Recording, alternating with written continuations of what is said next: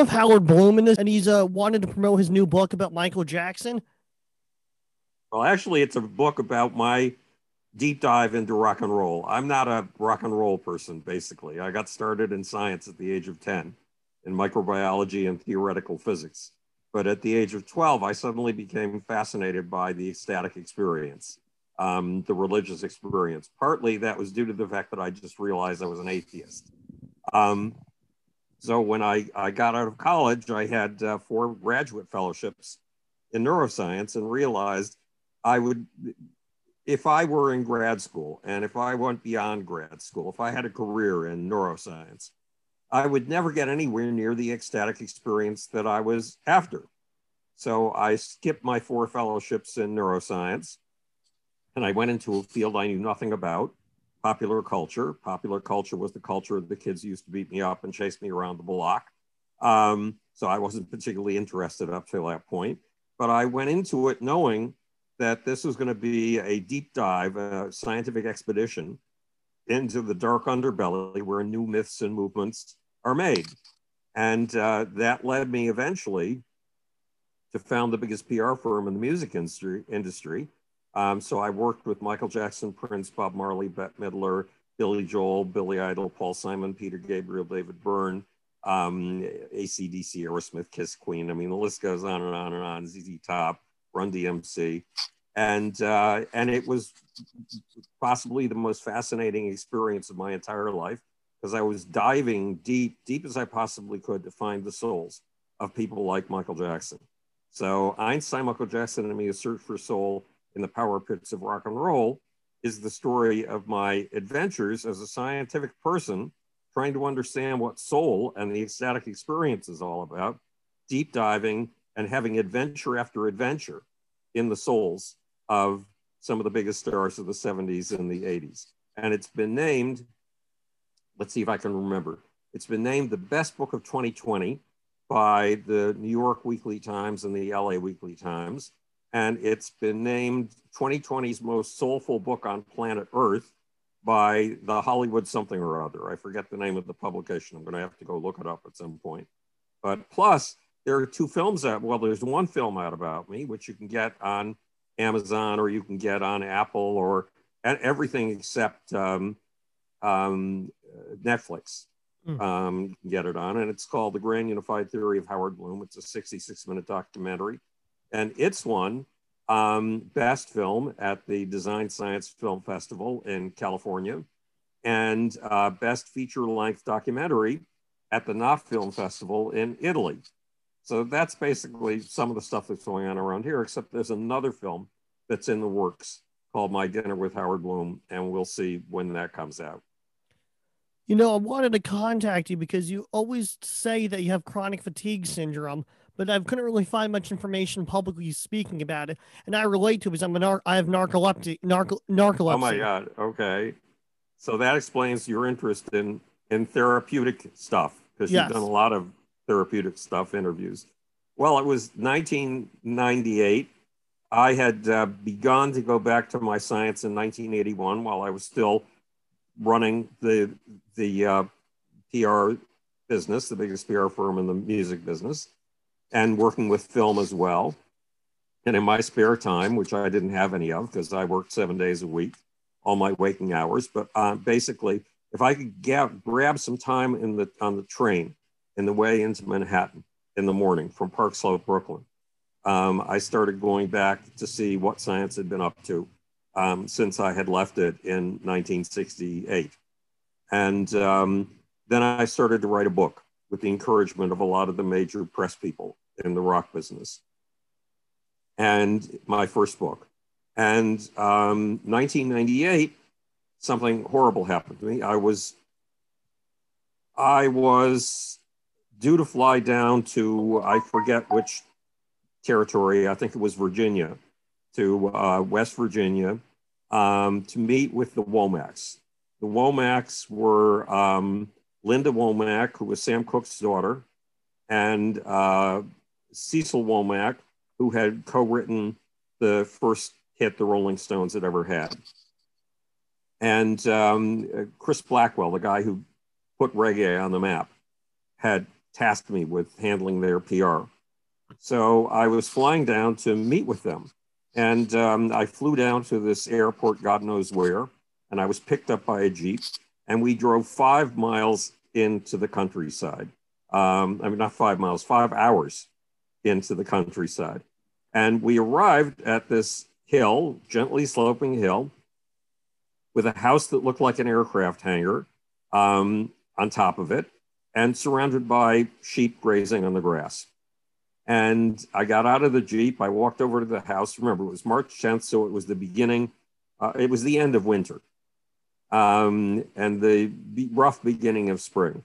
And it turned out that Lyndon um, and Cecil were building themselves this house, but it wasn't complete. It didn't have any furniture and it didn't have a heating system. So we sat there on the hardwood floors for um, five or six hours while I got one of the most fascinating stories of my life.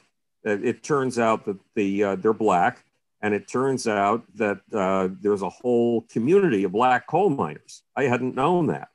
And these black coal miners basically keep their morale up while they're digging in the darkness way beneath the earth um, by singing.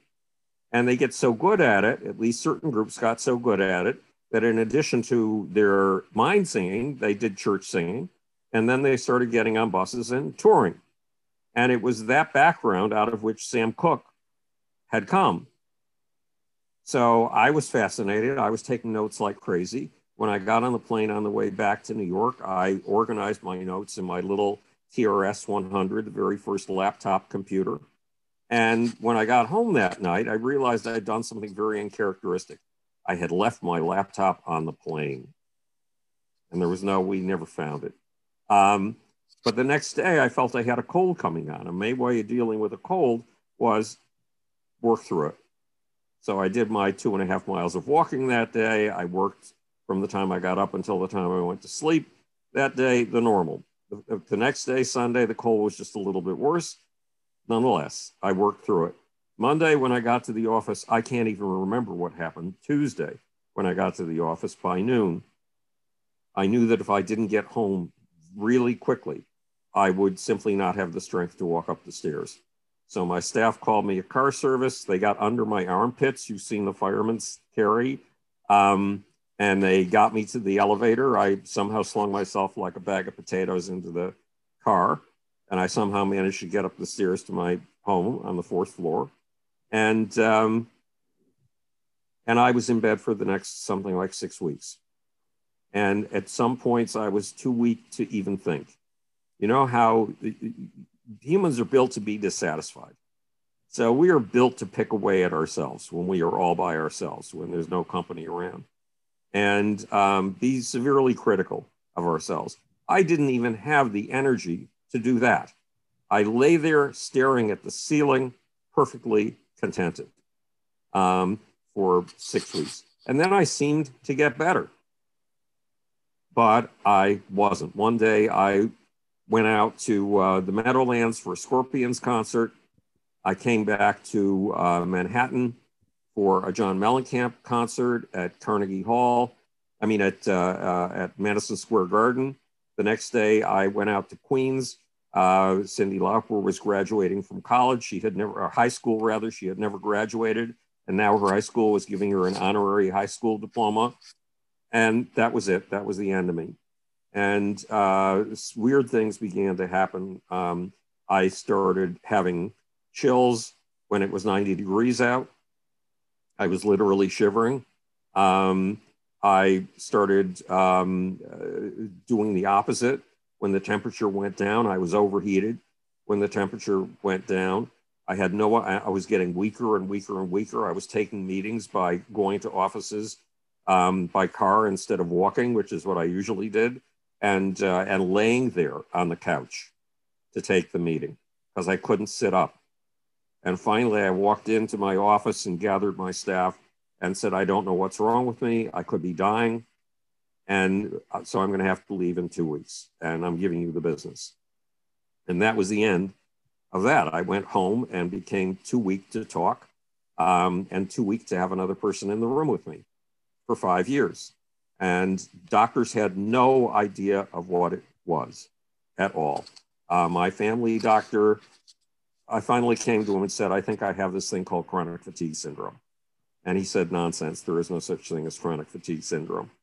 Uh, a couple of years later, he called me and he said, Thank you for educating me about chronic fatigue syndrome. I've been spotting it in my patients over and over again ever since. But at that point, doctors didn't believe in it. Um, and it was still called Epstein Barr, even though it turns out to have nothing to do with the Epstein Barr virus whatsoever. And um, I lost my sense of humanity.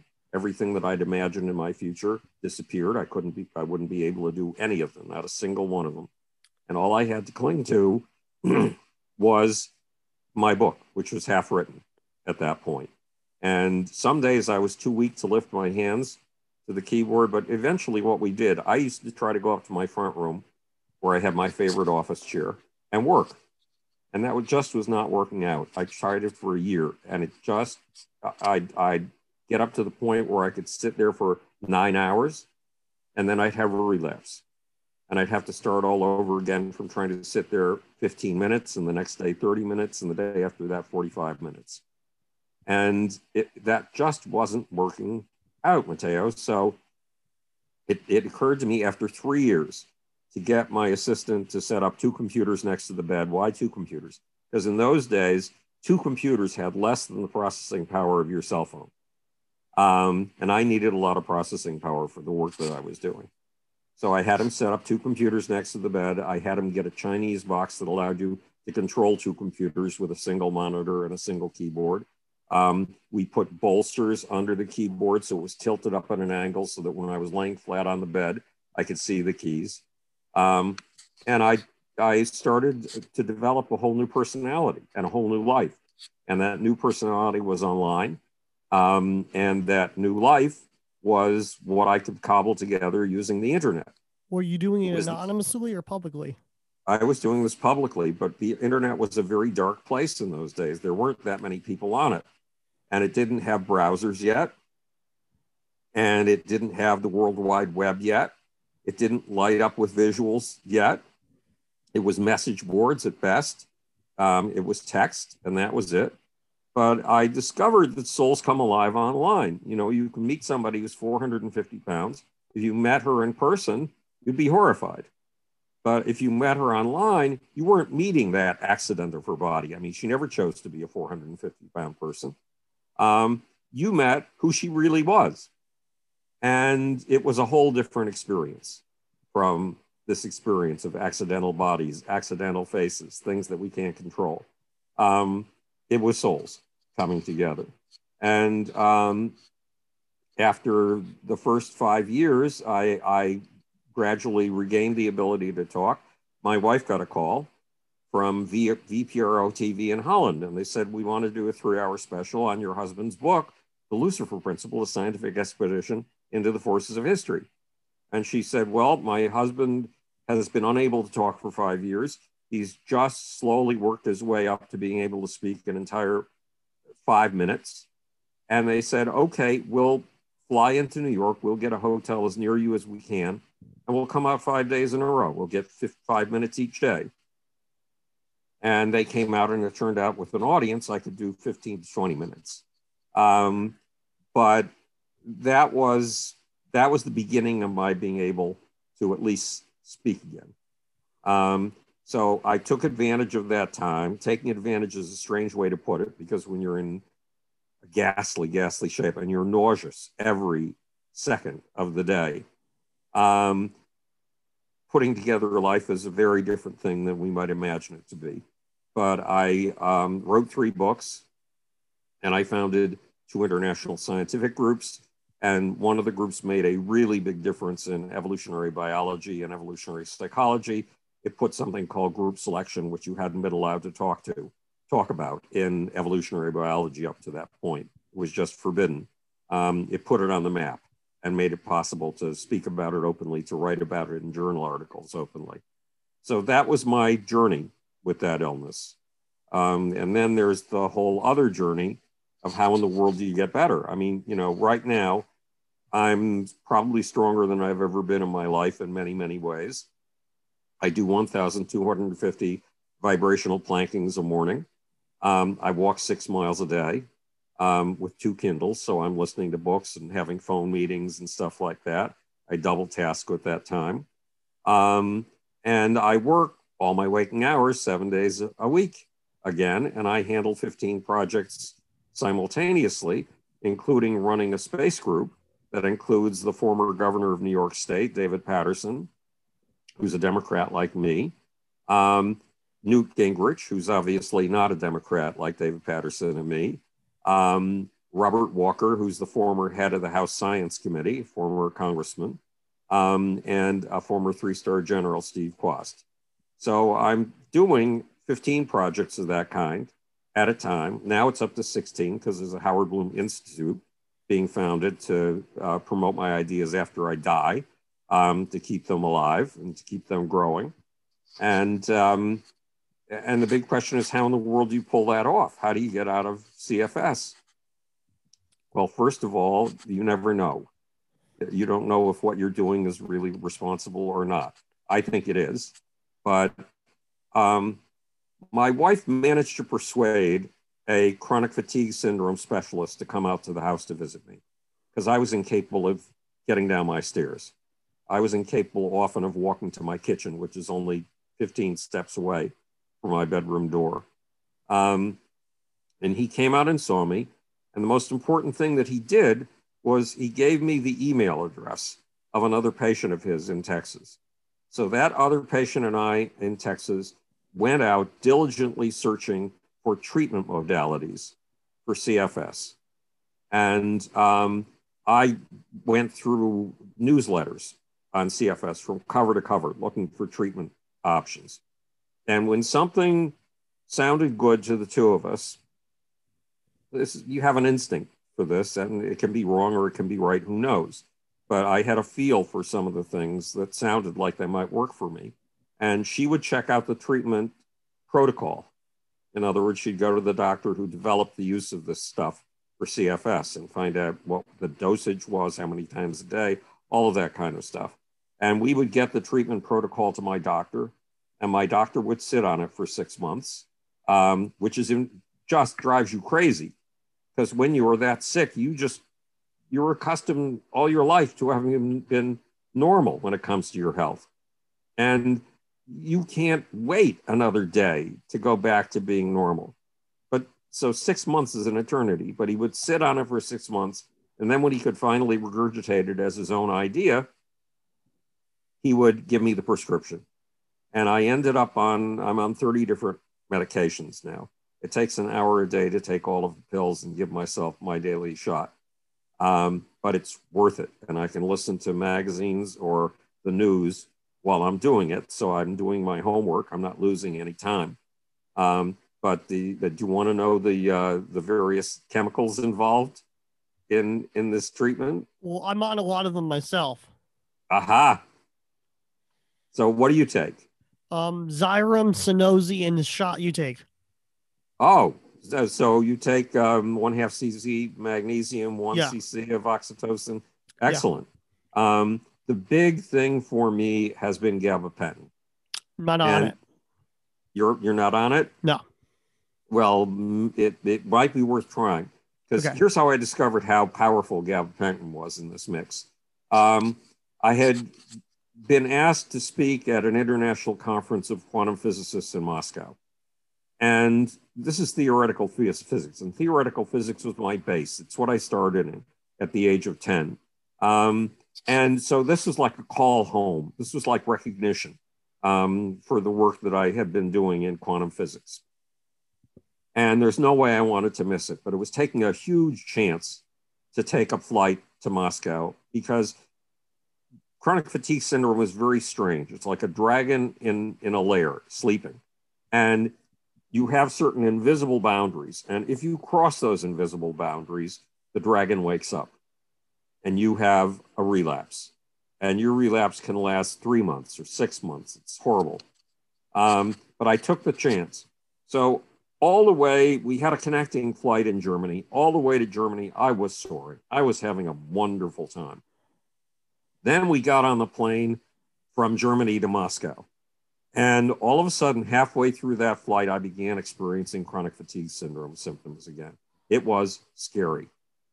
And I realized that I, because of going through all these time zones and all the exhilaration of flying, I had lost track of the time. And I had forgotten to take my afternoon dose of pills. So we got to the airport. The airport was scary. There were all these guys in military uniforms carrying semi automatic weapons. And, um, and my assistant found out where the infirmary was, worked out a deal with the infirmary people. They took away my passport in exchange for letting me lay down. And I told my assistant, go through the luggage and get me the gabapentin. I don't know why I had the feeling that that was the magic ingredient. And he got me the gabapentin, and within 15 minutes, I was back to highly energetic and Superman. Um, so the gabapentin makes a huge difference. There have been times when I have begun to feel the chronic fatigue syndrome symptoms creep up on me around six or seven o'clock at night and have wondered why I was so tired, why I just wanted to go to bed. And then I went back and looked at my records. I have to keep careful records because I'm a I'm a klutz. Yeah. And I could easily miss uh, a dose of something. And sure enough, every single time it's turned out that I've forgotten to take my afternoon dose of gabapentin.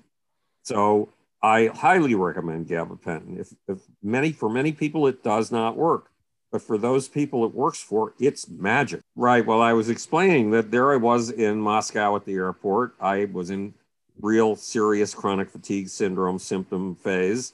Uh, I was weak as could possibly be. My assistant asked around, even though he didn't speak any Russian and very few people bothered to speak English. Um, he found the infirmary.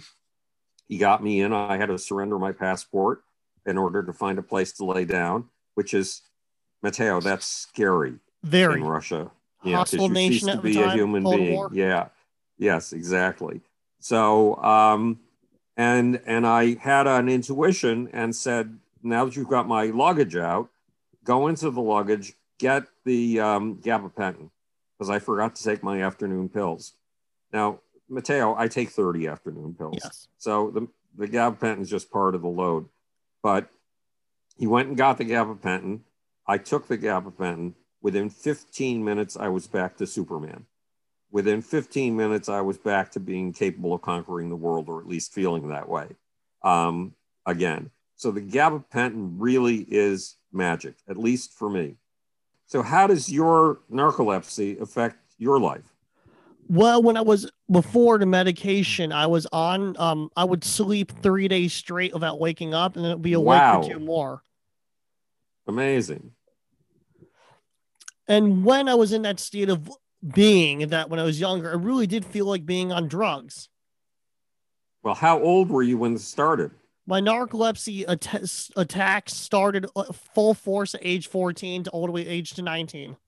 Wow, amazing. So, how how well do your drugs manage the problem now? 100%. And it took a long time to find research out to which drugs work. Amazing, amazing. And uh, and how did you get onto the shot? Um, Recommendation from a doctor. That's astonishing because I'm the only person who uses that. Um, it wasn't my doctor who came up with it. It was me who came up with it. Oh, really? Yes. However, my pamphlet, you know, I wrote a pamphlet on CFS um, a, a long time ago. Um, a friend of mine contacted me and said, The Duchess of Kent has what you have. Could you write her a long letter explaining how to handle it? So I wrote the long letter. It turned out to be a 13 page pamphlet and sent it off. And in those days, I didn't have any drugs helping me. Um, all I had was learning how that when you have something like this, you have a limited energy piggy bank. Very true. And so you have to be very careful about how you spend that energy. And you can't waste it. Remember, I told you I used to go to the front room and try to sit in my favorite office chair Yeah. every day and work because work is my life. That's my joy, my work. That's my hobby. Um, and I realized because you've got such a limited energy piggy bank, you're spending a lot of that energy trying to sit up. If you lay down, you will have that energy for something else. And it was laying down instead of sitting up that brought my voice back after five years, as astonishing as that sounds. Um, a lot of research. I know you have a science background. A lot of Green Party organizations in Europe assert that neurological fatigue and various neurological problems like we have are the people a response to um or an effect caused by what happened in Chernobyl? Um, chronic fatigue syndrome vastly preceded Chernobyl.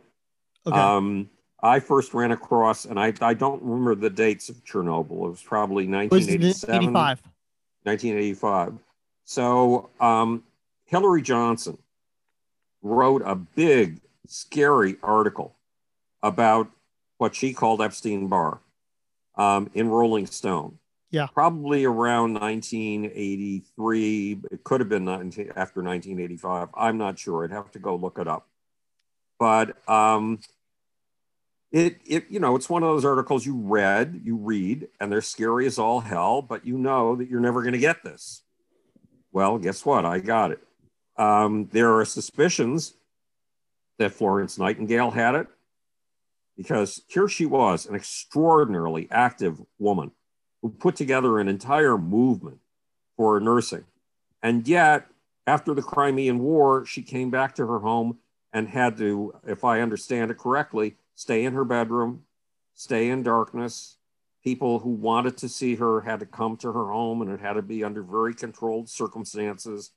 Um, Charles Darwin came down with what appears to be something like CFS you know, here he'd been this vigorous young man on that five year trip around South America on the Beagle, um, the exploration ship. And now all of a sudden he was in bed all the time. He couldn't even present his ideas to the Royal Society himself. He had to get Thomas Huxley to do it for him because um, as easy a trip as it was to London, if he'd been healthy, it was impossible when he was sick. So there are a lot of indications. Marcel Proust, You've heard of the fact that Marcel Proust lived in a little room lined with dark cork. Yes. And but, but you probably never understood why he lived in a room lined with cork. And because it I know in my case, I would lay on the bed, my wife would try to keep me company. She would read the New York Post, which has great big pages. Yeah. And every time she turned the page, the sound went through me like a cannonball. It just ripped me apart. So Marcel Proust probably had that same kind of sound uh, vulnerability. Um, and he lined his room with cork so that he'd keep the street sounds out so he wouldn't be shattered as if by a cannonball every two minutes.